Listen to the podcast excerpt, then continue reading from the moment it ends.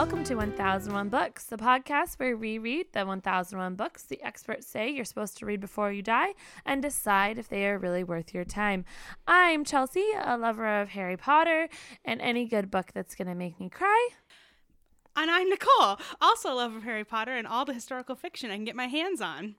So, we actually, for the first time in months, you wouldn't know this, but it is one week after the last time we recorded. We are on track We again. recording, yes. It is uh, something to celebrate. Um, and in our vein of remembering what we're drinking tonight, we are drinking a dark and dry cider this very good. evening. And it kind of looks like the color of beer. It's actually really like good. an amber. Yeah. amber beer. It's good. Yeah. Um, in this last week, what else have you been reading? Um. Well, I didn't really read anything besides this book up until yesterday, where I started a book you lent me, "Crazy Rich Asians" by Kevin Kwan. That's the Mhm. author's name. Yeah. right? And um, and I'm like three quarters of the way through that, and I and I really like it. I haven't seen the movie. Have you seen the movie? No. No. I was waiting to read the book, and the book is really good. Do you you've read it, right? Yeah, I liked Is the it book. like is it a trilogy? Like there's a cliffhanger, or is it just three books that go together? I don't remember. I don't. Because I don't want it to be a cliffhanger. I just want to I read this. one. started the second one right after. I can't remember if I did that because There was a cliffhanger. there was a cliffhanger or if I did it because You liked it. I liked it. well, I like it. It's good. It's a fun, like light modern read. I asked Chelsea to give me some borrow some books because I need to read like a certain number of books in December to hit 100 books for the 1st mm-hmm. time. And so I was like, these are fast. Like, give me some modern like Yeah. books that are going to read really quick. And I did read three quarters of that in one day. So that's what I'm looking for this month. I know. I'm disappointed because I, for the first time in four years, I'm probably not going to my good meet my Goodreads goal because I need to read ten books in December to get to 100, which is totally achievable. Um, because I go on break and then I have eight days where I can just read, but I would need to read 30 to get to 120. Which was your goal?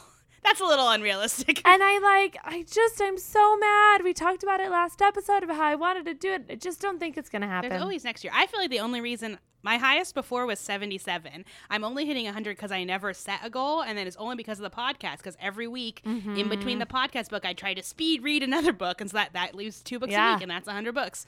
But it's um, I bet next year I'll be like, I gotta hit 100 again, and I won't do it. It's just it's a fluke. Um, I did, in maybe the stars will align. I did maybe like reserve a shit ton of uh, graphic novels from the library. I was Good like, strategy. I could read five of those in a day. It's a graphic novel. Maybe, I mean, we're still trying. yeah, that's legitimate. I feel like Uh, you should just try try to hit 120 before you have a baby. Because then you probably won't for few, Ever. you won't read as high at least for a few years. Yeah. So I just think you know you've got a year or two more before you start trying to have a baby. Just keep trying for 120. so keep you just yeah, throwing it out then, to the universe. 120, Yeah. Um, but also, I have a problem where I don't, I'm incapable of choosing short books. So the book I'm reading right now is Steelheart by Brandon Sanderson. It's not in his Cosmere, like his big epic fantasy um, world. It's a different series by him that's about like superheroes gone wrong essentially like 10 years ago in the world something happened and all these people got superpowers but it also makes you lose your humanity to have the superpowers Oh, that's good. it's really good um, It's like a dark Incredibles. but of course, yeah. but of course, um, three of them. There's three books. They're all like 350 pages because I. yeah. I mean, i had you loan me those books to read fast books, but for anybody else, those all those books are 400 plus pages that you gave me, both of them. Yeah. So it's like for another person that wouldn't be a fast read. Just for me, because I know. because compared to the uh, 17th century book I'm reading for the podcast, they really fly. You know? That's. I also uh, got the whole Narnia series in one book because I was like, that's seven books I could read in two days. Easily, yeah. So you know, I'm doing some things to try and make it happen. That's so great. I um I don't maybe for my 2019 reading goal I should try to read that huge Brandon Sanderson series. you like. That would be, might be a fun goal. Miss Bond. Or at least try the first one and make sure You should. like it. You should do it. Um, but what did or what did we, I have it in front of me, listeners? This week we read a book called Fear of Flying. Book 36. It was book 36 by Erica Jong. It was written in 1973. She's an American author, um, and it was again it was 425 pages, so it was this a was longer a fast read. this was a fast read. Yeah. Thankfully. so what we are gonna do now is our one word description. um my one word isn't one word, so you go first. My one word description is psychoanalysis. Good. My um three word description is the feminine mystique because this book. I, have you ever read the feminine mystique by Betty Friedan? So I read that in college for fun when I was kind of having my feminist awakening, uh, and this book definitely feels like that book, the same type of book for women, but it's a novel instead of a nonfiction. Twenty years later, like Yeah. fifties to seventies, because definitely the th- central theme of the book is basically that's what is identified as the feminine mystique in that original book in First the book. fifties Okay. um, of of women feeling like I can't have it all. Like you know, like I I'm being pulled in a million directions and have all these expectations, and it's hard to be the whole person I want to be because of those expectations. Yeah. like that's the feminine mystique, and that's what this book is about. So. Nice. Um, a quick plot of this book in one sentence is that Isadora goes to an analyst convention with her husband, and what starts as an affair leads to a deeper dive into what it means to be a woman in the 1960s. Yes. And so we're going to get into spoilers now. So if you don't want to be spoiled for this plot of this novel, tune in um, after you look at the timestamp in our show notes. And we're doing a really fun extra segment today about would you rathers of books. So you probably want to come back. Yes. So the first thing I want to say about this book is that this is the first book that isn't like a really well-known classic that we've read for the podcast that I told my mom. I was like, she was like, "Oh, what are you reading for the podcast this week?" And I was like, "Fear of Flying," and she's like, "Oh, Erica Jong." Like she knew immediate, it? Yeah. because she remembers when this came out when she was in high school and, rem- and remembers reading it and it and it being like a big deal. This book was a touchstone, a cultural touchstone in its time um which i was like oh like that's super fun like you know like because i think these ones that are more recent it's always like is it gonna stand the test of time is it too soon to Mm-hmm. say but this was for someone who was alive at that time it was cool that it still rang a bell like that would be like if in 30 years we were like yeah crazy rich asians Yeah. and i don't know if we will be you know but it's cool that she still held on to this book in her mind It was Yeah. also cool in this book. There were a lot of references to Simone de Beauvoir. De, who we just de- read I don't de know. to Beauvoir, Yeah, I that's think. how you say it. We decided. yep Um, and there were a lot of references to her, and there were a lot of references to other authors and writers of that time frame um, mixed in a lot. So that yeah was cool. because the main character is definitely she's a writer and she's Mm-hmm. bookish this book is i would say semi-autobiographical i read the afterword by her that, Yeah. she, that she wrote 30 years later and it Yeah. also had some throw-ins to um, stuff about like Nazi Germany. yeah once again also a wor- like a book about nazism and communism Yes. every book and then it also had a lot of information about like how psycho psychoanalysis was a big thing in the like 60s because this book was written in the 70s but was based in the 60s. yeah because it was autobiographical so she's look, kind Yeah. of looking back at her own past a And- fictionalized version of her past So uh, it had a lot, which is why I put that as my word, but also because this book was a lot about her discovering things and like really analyzing her psyche and deciding what Yeah. she wanted. So, um, Let's, so, so yeah, I was really interested in that. So because the the premise, big part of the book is that her and her husband go to this co- uh, convention in Vienna because all Mm-hmm. the analysts, like uh, Freud, original Freud's original followers, left Vienna during war, before World War II, right? so they wouldn't get So killed. they wouldn't get killed. And um and now it's like Vienna's trying to welcome back that community, right? And have this Mhm. big convention and like Freud's daughter is speaking at it and stuff. Freud's dead. But and then she talks about how basically since she was a going through puberty, she's been seeing an analyst like all these years. Mhm. And it's interesting to think that A, that was like your only option for mental health counseling. Yep. And B, she's like frustrated because it's always a male analyst that Mhm. she's seen. Um, though in that Simone de Beauvoir book, the main character was a female analyst in Yeah. the same ti- in an earlier time period, so they existed, but obviously rare. And that Freud is like in a lot of ways discredited now Mhm. because of the stuff that he said about women that that he like women patients would come to him and say that they were being sexually assaulted and there was incest and he and he rather than believing him he said these upstanding men in the community can't be committing incest so you just must have like a um, be obsessed with penises and that and it's, Mhm. it's a lie right and so now even though a lot of still to this day what we base psychology on is freud a lot of it i think is not real you know yeah, and it was a lot based on of, not believing women when they tell things because all those analysts that she had went to were part of that like Freudian like generation. Like they all gave that kind of advice, um, and had talked a lot about you know, like penile infatuation. And I'm just gonna say, not that anybody I think listens to this episode with their ch- this podcast with their children, but this would be an episode not to listen to with your children. Yeah, it's Uh, dirty book. it was a very dirty book. Like this is not dirty for this book right now. Um, so a lot of it was about um, Yeah, and I was interested in that part when she's describing her first analyst when she was like 13 that she was seeing, and and basically they she was starving herself to death out of guilt for like some like initial sexual Mm-hmm. experiences, and um and then and eventually like told an, an, an analyst that like I'm just like don't I'm a, like I don't want to be a woman. Like there's too much negative stuff that goes with being a woman. And the analyst was just like, except being a woman. And I was like, oh Yeah. you don't get it at all. Just like No. men, lots not all men, but always like I feel like there's always like things where you're like, yep, women have to do more emotional labor about these things than men have to do. And it's true in this book, right? It's true in the 70s and it's true now. What that emotional labor is about might be a little different, Mhm. but it's there, man. It's I still mean, there. I uh I definitely have conversations with my current fiance about that invisible burden of being a woman Mhm. and how it's just always there at the back of your mind and it's a burden that men don't carry. It's a stress burden that's there that's not there for men. Yeah, and Um, even the ones who want to like care and understand that struggle to understand it because it's just outside of their experience. I thought that that was a very interesting kind of addition to the book.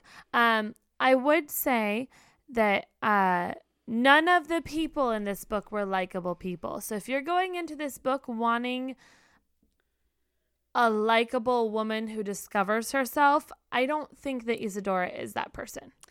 No, but did you read the afterword? I did not. So the author makes a big point because in the book, the character talks about how when she was coming of age, she was looking for a female character in a novel mm-hmm. that was like sexually free and independent and the author of her own life, the holder of her own soul, and she couldn't find any examples. And the women that were did exist like died for their sins, basically Yeah. died for their independence. And so this author really wanted to be, even though the character does like have an affair and she's not good. She treats everybody badly. The men treat her badly. They're all bad. Um, it was important to the author that she didn't die for her sins, you know, which which I liked. I feel like I didn't even think about the fact that they were she was terrible while reading it because to me this book was more about the ideas to See, me. I guess know. I, liked the ideas, but it felt like, um, to me at least, the way I read this character, she talked the talk, but she didn't really walk the walk. yeah. If that makes sense. So I found it was discordant to me. Like I'm okay with you being unlikable if you're doing something really like brave for your generation, which she was in this story in a sense, but she also like really wasn't because she was very like Well, she was conf- really conflicted. She kept making decisions Mm-hmm. towards independence and then being like, "Oh, I really want security, but I want independence, but I want security, and it's impossible for me to love because love is tainted no matter what because it's about security and because I can't make my way in the world Mm-hmm. Yeah. myself because men will harass me on the street." And and which is just like I think all that is legitimate. Like, and but I feel like that's what the book was about was that that how hard it is, how hard it was for her to really get what she wanted. I guess it You was know? just it was really hard Oh, to read that yeah. because what um what I would say is a strong female character now is very different than Right. what was a strong female character in this novel or back then. And so it was very um I think there was a lot of value in this book, which we're going to get into, but I did not find her likable because I Yeah. didn't think um, that for today's ideology, she's a strong female character. I do think she is a basis of how, like you made a point when we were talking earlier, a basis of how we got to strong female characters. Um, but it's just very, um, it's very discordant to read a book um, that is like a cornerstone in feminism, and then I'm reading it, and I'm like, but she's not super like feminist. She's like, Well, I think it's interesting because you can see the arc of the women's movement because if in 19 like in 1950 when the feminine mystique was written that's nonfiction and it was like a brand new idea that like women were disgruntled because they weren't allowed being allowed to live out their full identities in the roles that were prescribed to them right at least rich white women or Mm-hmm. Yeah. middle class white women there's other issues that that's all that was about obviously other women always had to work Yeah. etc but um and but then it's like and then here in 1973 what is considered a shockingly empowered woman is still really conflicted and still makes mm-hmm. decisions that feel not empowering at all Yeah. and is still only gets independence by moving to another man, which is Yeah. like the least feminist thing. But then it's like, but then now I feel like if a character did that, we would feel like she was not a feminist at all in a book. But it's like, do we only think that now because of how society has grown over that time? And that was why it was like a- it's a weird. snapshot that was why it was weird Yeah. reading this book because you're like, I know this is a really feminist novel for that time, but it's also not. yeah, it's a snapshot. Yeah, it's a snapshot. So of, that like, was a moment. interesting. So, um, yeah. just so going in, know that that's what this is. If you choose to read this book, that it's not going to feel like a really, really strong character, um, because it's kind of, it's definitely an, it's a capsule. It's a time capsule. yeah. It's a time capsule book. My so the thing where I was like, oh, I think this book is going to be good was at, at the very beginning on like page seventeen when she's and she's talking about how um, how hard it is to be single, you know, and I like um because she's like itchy in her marriage, you know, she's like not she's really not sure about and that how being like solitude is considered un-American. Mm-hmm. And then she says that even more to the so it's like a woman is always to be presumed to be alone as the result of abandonment, not choice, and she is treated that way as a pariah. There's no dignified way for a woman to live alone. Oh, she can get along financially, perhaps, but not as well as a man. But emotionally, she's never left in peace. Her friends, her family, her fellow workers never let her forget her husbandlessness and her childlessness. Her selfishness, in short, is a reproach to the American way of life. Even more to the point, the woman um, even if she knows her unmarried her married friends are unhappy, can never let herself alone. She lives as if she were constantly on the brink of brink of some great fulfillment, as if she were waiting for Prince Charming.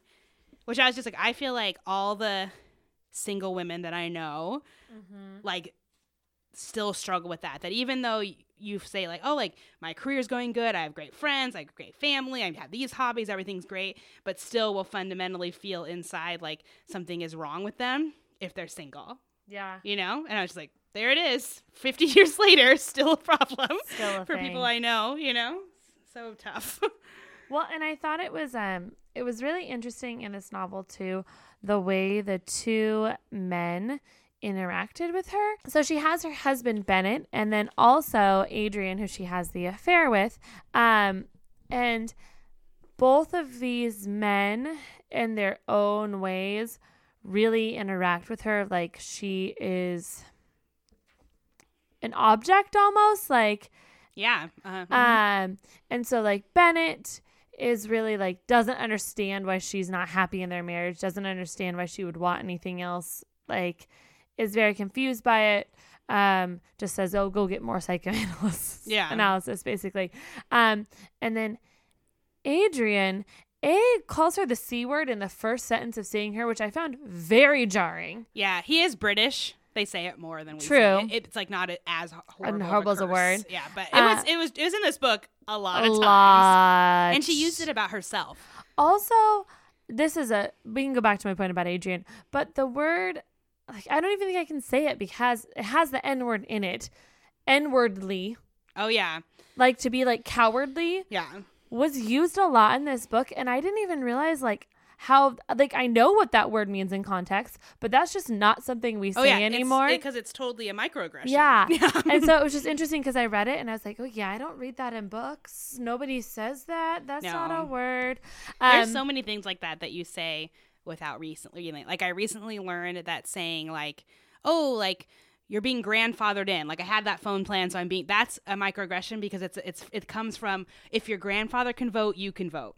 Oh, way- you know, it was said to stop black people from voting. So I now- didn't know so Now that. it's like it's like, but there's not a short way to say that without. So it's like I've been trying not to say it, but But it's just like there's so many ones like our- that. Yeah. Anyways, tell me about Adrian. Um, and so and then he is just very uh I don't even know what I would use to describe I him. hate He, him like so much. yeah, he He's just so like gross. He's dirty and aggressive and he doesn't really want her there, but he like invited her with him and he's very Yeah. like And he's like saying, You need to leave your whole life. We're going to wander. But then the whole time, he's planning on meeting his wife on a specific date and his children. And so it's like all, all his existentialism and don't think about the future is fake. It's only for her. it's and It's- he ugh, very he like he wants the conquest hmm is essentially what he wants. Like he wanted to feel like he had that power to do that to her. That's Yeah. what I got from his character. Yeah. Um, and so both of the men that she's with, I just was like, internally screaming like, "Don't be with Yeah, both these guys suck. Be by yourself and wait to meet someone Don't that's be actually with them. good. yeah. um yeah. and so I just thought that that was it was interesting to read and the like there's one really bad character and her only way of escape is escaping to another male figure and he's also So a bad. bad. Which is a I mean, I feel like and then her only way of escaping him yeah. is to go back to her husband like Right. it's like there's no because she's hard, she's hard, she doesn't know how to be by herself, Mhm. which is still I still feel like a common problem in people, men and women. Mhm. And I feel like that like I mean, you've had a had I mean, who hasn't had a friend who's like, "Oh, the person you're dating sucks." yeah. you know? But you're but they don't want to you know but who knows you can't read other people's motivations you know? But you would guess maybe that they They just just don't, don't want to be be by alone. themselves. And so i felt like that was felt very real even if it was an extreme case. Yeah no I just thought it was interesting because it was like both of the choices. I chose neither. Yeah. Neither. Yeah. Uh, there's another section where she talks about how she is a good girl of the 50s and how there were certain sexual myths in the 50s and one of them is that there's no such thing as rape. Nobody can rape a woman unless she consents at the last minute. The girls in my high school actually used to repeat this piously to each other. Which is so gross. Just so gross. Like we're, we're still trying to overcome that 70 years later. And then and then the other ones are like that there's two kinds of orgasm you yeah know and, well, like and one is good and one, one, is bad, and that, yeah. And then it was interesting too because um she's raped by her first husband yeah in this book um and almost killed and almost killed by him. He does have a psychotic break, which is not an excuse, but like there is like more than Pre- your average yeah. like issues yeah. so like but she is raped by her husband in this, but there's no point in time where she calls it a rape Yeah. in the because ma- novel marital rape didn't exist in the because it wasn't a thing. Yeah. And so that was really interesting reading that because it was just like and then he kept fucking me and I asked him to stop and he wouldn't stop and he kept doing it and I asked him to stop and he wouldn't stop. It was really traumatizing to read and I was like, "Oh, but she has no words even to say that this is rape." Yeah. Because she says rape in other parts of the book. So I'm like, even the author didn't have words to call that rape, No, they didn't exist. yeah. Um, That's work that which is- done since then. Yeah. which was just jarring to me. Yeah, even there's a scene where she's like in bed with Adrian and they're asleep, and then her husband shows up and he has sex with her, and even that feels like it wasn't oh, really oh, that consent. felt really rapey. yeah, it wasn't consent, and and and he like it's really aggressive, and then they and then she's like, she has words to describe. Oh, maybe that we're gonna become like a throuple Triad, or whatever, like, and um and that feels weird too. Uh, Mhm. and but yeah, that one also that scene also felt rapey, you know. Yeah, and it was just it was and it was such a power so- because it was such a power. It was about power. Rape is about power. Well, and it felt like almost all of her sexual encounters were about power, Yeah. and it wasn't her power. Yeah, well, she wanted it to be her power. There was some really good like talk about like having Yeah, the ability as a woman to like, like masturbate for your own pleasure, having the Yeah. ability to um pleasure your husband in what ways satisfy your needs. So there was some good talk about it, but then in the moment with her significant others in the story, it was always about their wants, Yeah. not hers. because she had to like hold on to Mm-hmm. them. Well, just I mean, just like in a world where men and women aren't equal, which they're still not, but they're more equal than they were then. Can you ever really have a sexual relationship that is Yeah. equal? It would be like the exception, not the rule, right? Because it's always if it's a marriage is always going to be about power if you can't provide for yourself financially independently. If you have if you can't survive in society by yourself, you ha- Mm-hmm. and you have to get married, and it's not really a choice. You have to marry somebody.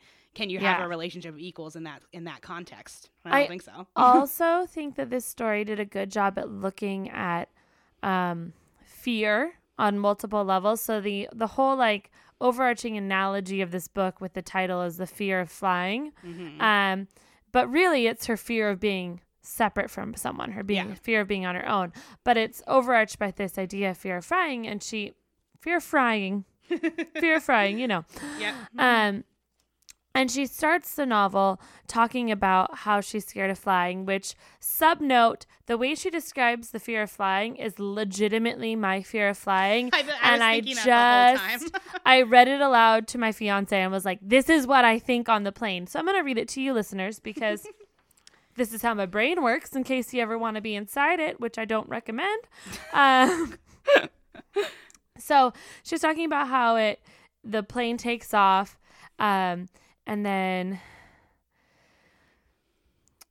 uh, i happen to be convinced that only my my own concentration and that of my mother, who always seems to expect her children to die in a plane crash, keeps the bird aloft. I congratulate myself on every successful takeoff, but not too enthusiastically, because it's also part of my personal religion that the minute you grow overconfident and really relax about the flight, the plane crashes instantly. a mo- motto of cautious. Oh, wait. Uh, constant vigilance. That's my motto. A mo- mood of cautious optimism should prevail, but actually, my mood is better described as cautious, cautious pessimism. Okay, I tell myself. Yeah, that's. Ex- I've been with you on many planes, and that's exactly just- what's going through your head. I'm going to say it now. I'm going to be like, you know, I'm really going to be like channeling Mad Eye Moody with constant vigilance, but also this book, like constant vigilance on the plane. That's my motto. Yeah, there's also a section later in the book where she's talking about is she going to go with Adrian Mm-hmm. after the conference, or is she going with her husband? And she talks about maybe the reason what she wants to risk is that she wants to dive so deep in her own fear and see if she can crawl her way out herself. Yeah. Yeah, I feel like that's really good, Emin.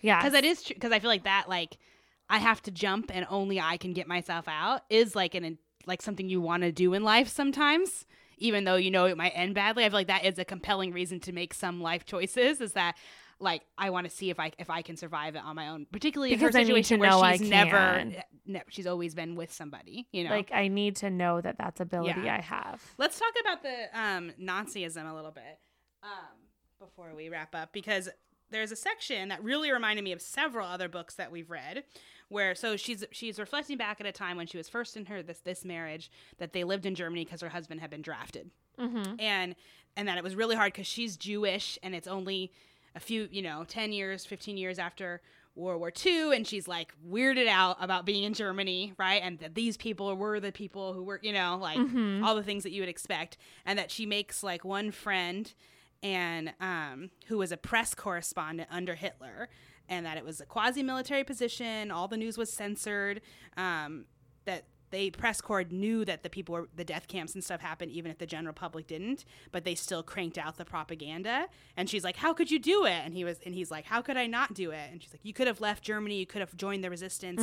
You could have done something. And then his response is but i'm not a hero and i didn't want to be a refugee. Journalism is my profession. All i'm saying is that most people are not heroes and most people are not honest i don't say i'm good or admirable. All i'm saying is that i'm like most people. And that there's Yeah, I which thought that totally was- reminded me of waiting for the dark waiting for the light where it was you know he was just like i just got to put my head down to survive Mm-hmm. communism and it doesn't matter if i know i'm participating in something bad. Well, and it, it was interesting the way this novel talked about um, the complicity, complic- complicity, is that a word? Com- complicity, complicity. Complicity. Of um, the German population, and not only committing the crimes, but then also burying the memory of them. yeah um, which I think is something that if you read a lot of World War II fiction like we do, um, you see happen quite a bit because it was just like, well, that didn't work out. We gotta we gotta move on. Like we all have to figure out a way to live our lives.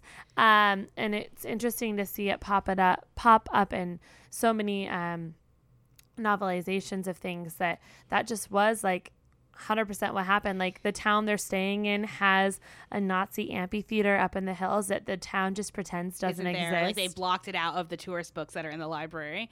Though there's a refrain in this book like you can't judge a country based on 12 years. Mm-hmm. But it's but it's hard because this was a lot closer to World War II. But I still feel like when we've been talking about World War II related books that we read for the podcast, we still feel like we blame them and it's way longer ago. Mm-hmm. And it still feels like it should be a mark on their national character that they need to constantly be repenting for to this day. Similar. We I mean we have own And we have them too. It's not just. Germany. we certainly have plenty to repent for. like maybe the way we like treated our first peoples, but it's fine. Yeah. like a thousand. There's a thousand things we could do. That and it's like and we should be too, but we're also not. Oh yeah, no. Right? And so it's like it's not I just think it's really interesting in that even if I went to Germany now, I feel like I I would want to go to some of those rem- rem- remembrance places, Mm-hmm. but I would think I would have the same feelings that she's having of like being Well, and I also I it makes me think sometimes like how this happens, this rewriting of your own history. And there's actually a quote in this book that's at one of the chapter headers. All the chapter headers started with quotes about how um, immediately after something happens, we re- rewrite it in our minds to make it something we can live with. Um, and so, like reading this book, like it's hard to think about, but like our grandparents were married couples of of this generation. Yeah. Like their marriages were probably much more resembling of the kind of relationships you would see in this book Yeah. than the kind of relationships we would want to form now.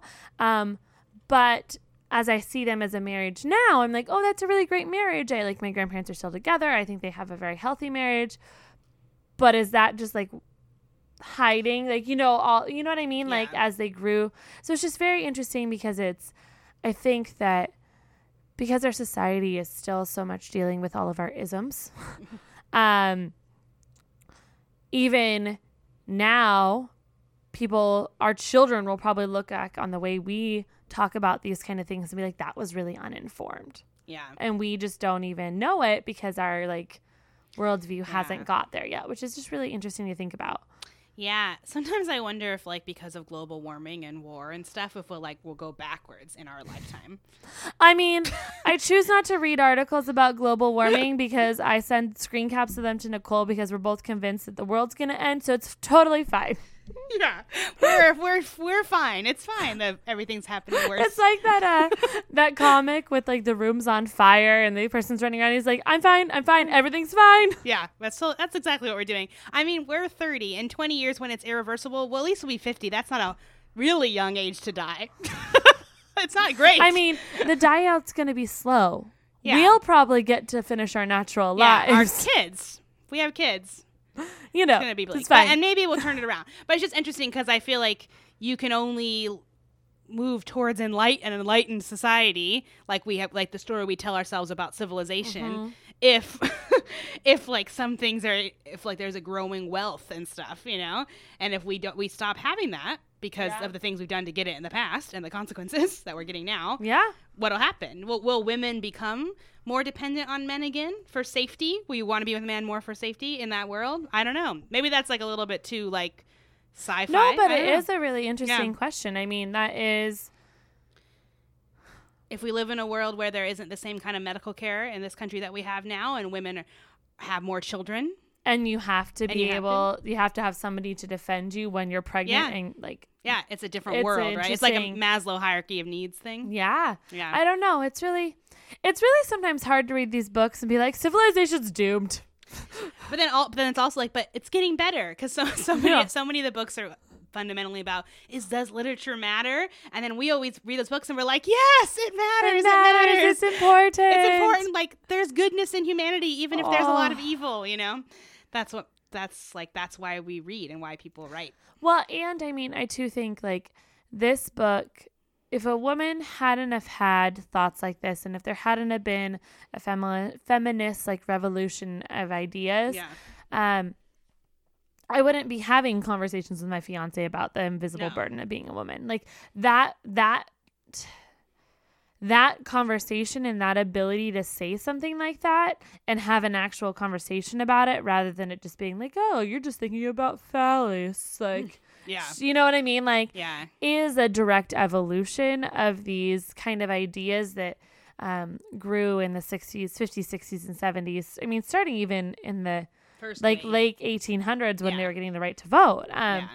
And The, uh, so, in the afterword, the author says that like so many times people what women say is you wrote down what I was thinking and that like oh yeah when I was and their response is like yeah I decided to like sleep with that guy or not sleep with him because of this book and that even though she feels like oh I was so young when I wrote this like and my feelings have like I've, gr- I've grown and stuff but then the fact that she wrote something that had such an impact on people's real lives you know um is meaningful even if now she's like oh i'm embarrassed by how like naive and young i was when i wrote this you know and i think that's really good and she also says but yeah that it's like this natural evolution and that there's m- more to go um, but it's true that like feminism as a like societal movement mhm. um it had to happen it happened in like individual lives and in bedrooms and in you know behind Yeah. closed doors and and that we like our generation is definitely getting a lot of benefits of these women you know? um, this book, last point before we decide if it belongs on the Mhm. list, is very lowly rated on Goodreads. It only has a 3.4.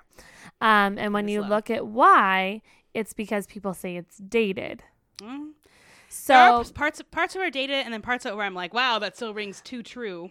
Well, and that the relationships are are dated relationships between people, Yeah. and which is I which is what I kind of touched on. So then it's interesting because now we have to decide, Yeah. even if it, even if this is not our current model of what someone who's a strong feminist woman should look like in a relationship, is it still important to the ethos of yeah. Is it foundational? yeah? Okay, so do we think this is a book that everyone should read before they die? Yes. It's hesitant, yes. I, yeah, I'm going to say yes because I think this is in the foundational in its genre kind of category Mhm. because I think it was important in a social movement and also personal taste. I feel like this book talks about issues that ha- ev- most of the books that I read that aren't for the Mm-hmm. podcast are about these themes, right?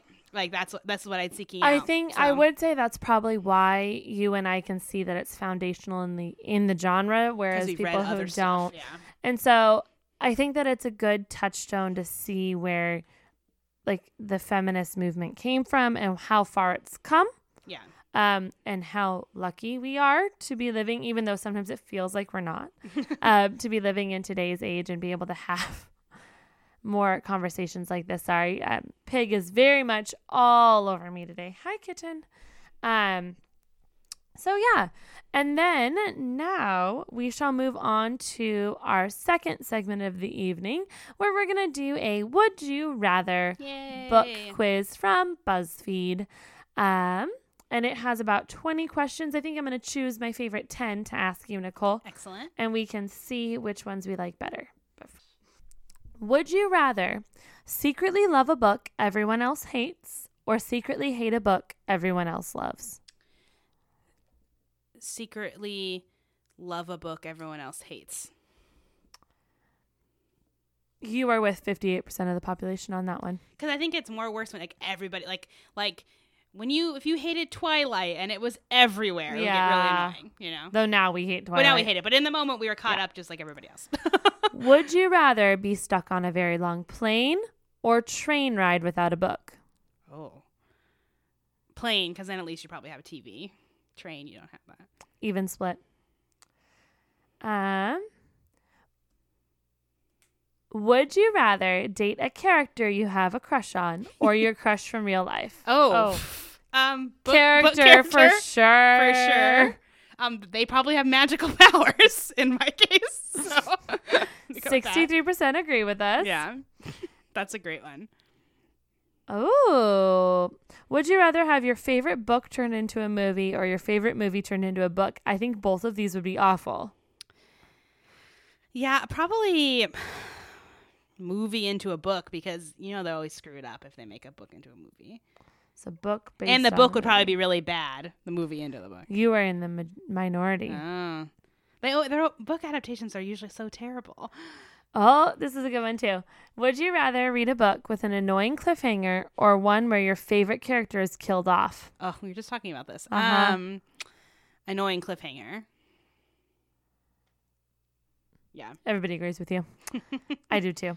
Would you rather lose the ability to read any new books or the ability to reread books you've ever already oh read? gosh, both of those oh, I sound know. horrible. This one I- is. I, am not going to look until I answer it. I too. wouldn't want to be limited to just the books I've read for the rest of my life. So I'd probably I'd rather not be able to reread, even though that would be horrible. But I, if I could only read what I've already read forever, that would be ho- worse. I mean, like Harry Potter's made into movies, so at least I'd still have the movies. yeah, and I've read those enough times I could just like reenact them in my mind if I had to. 79% of the population agrees with us. The population that took this BuzzFeed quiz, which is 100,000, more than 100,000 people. So, So that's a lot. That's a sample.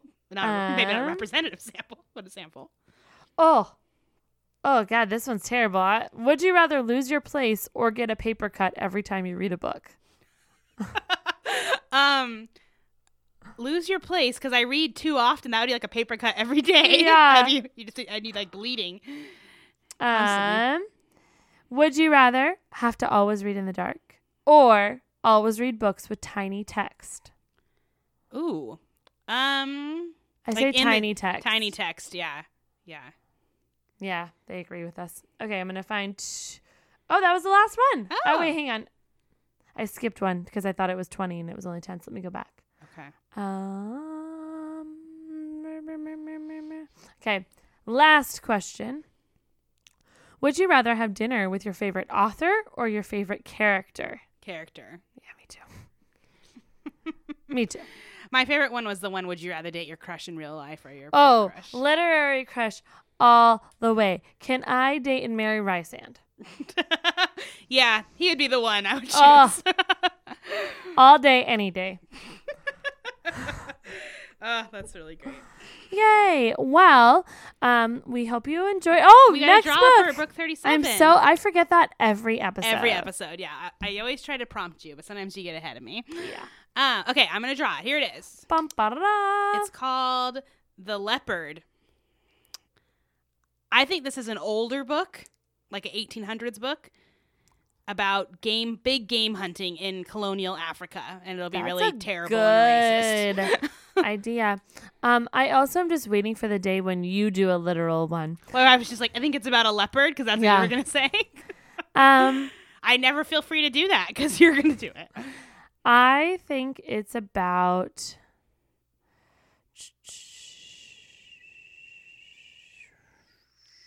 I I feel like it's probably gonna be racist. I just feel like it has that feeling in it. yeah, right? I feel like it's gonna be like Jungle Booky. yeah, not good. It might be like Heart of Darknessy. Uh, Um, also, w- when we did Fear of Flying and you took the literal answer, uh, you were kind of right. she did have a fear of a literal flying. fear of flying. Ah, So that's really great. Okay. sometimes yeah, sometimes it's true. my I mean, the options are on the mandarins wasn't about a mandarin orange, but it was about what I guessed, kind of like the theme, I guess. So, oh, well, we hope you enjoyed this episode, and until next time, be sure to. You can follow us on Facebook, Twitter, and Instagram at 1001 Books Pod or on Litsy at 1001 Books Podcast or email us at 1001 books podcast at gmail.com. Hey, listeners, we're really excited to take some time at the end of this episode to cue you into something really cool we're doing this weekend. We are participating in the 24 and 48 book reading challenge where you try to read for 24 hours in a 48 hour weekend. So, we look forward to giving you that episode in a few weeks from our very tired states, I'm sure. Yeah, expect it to be an audio diary checking in throughout our 48 hours. Until next time, Happy reading!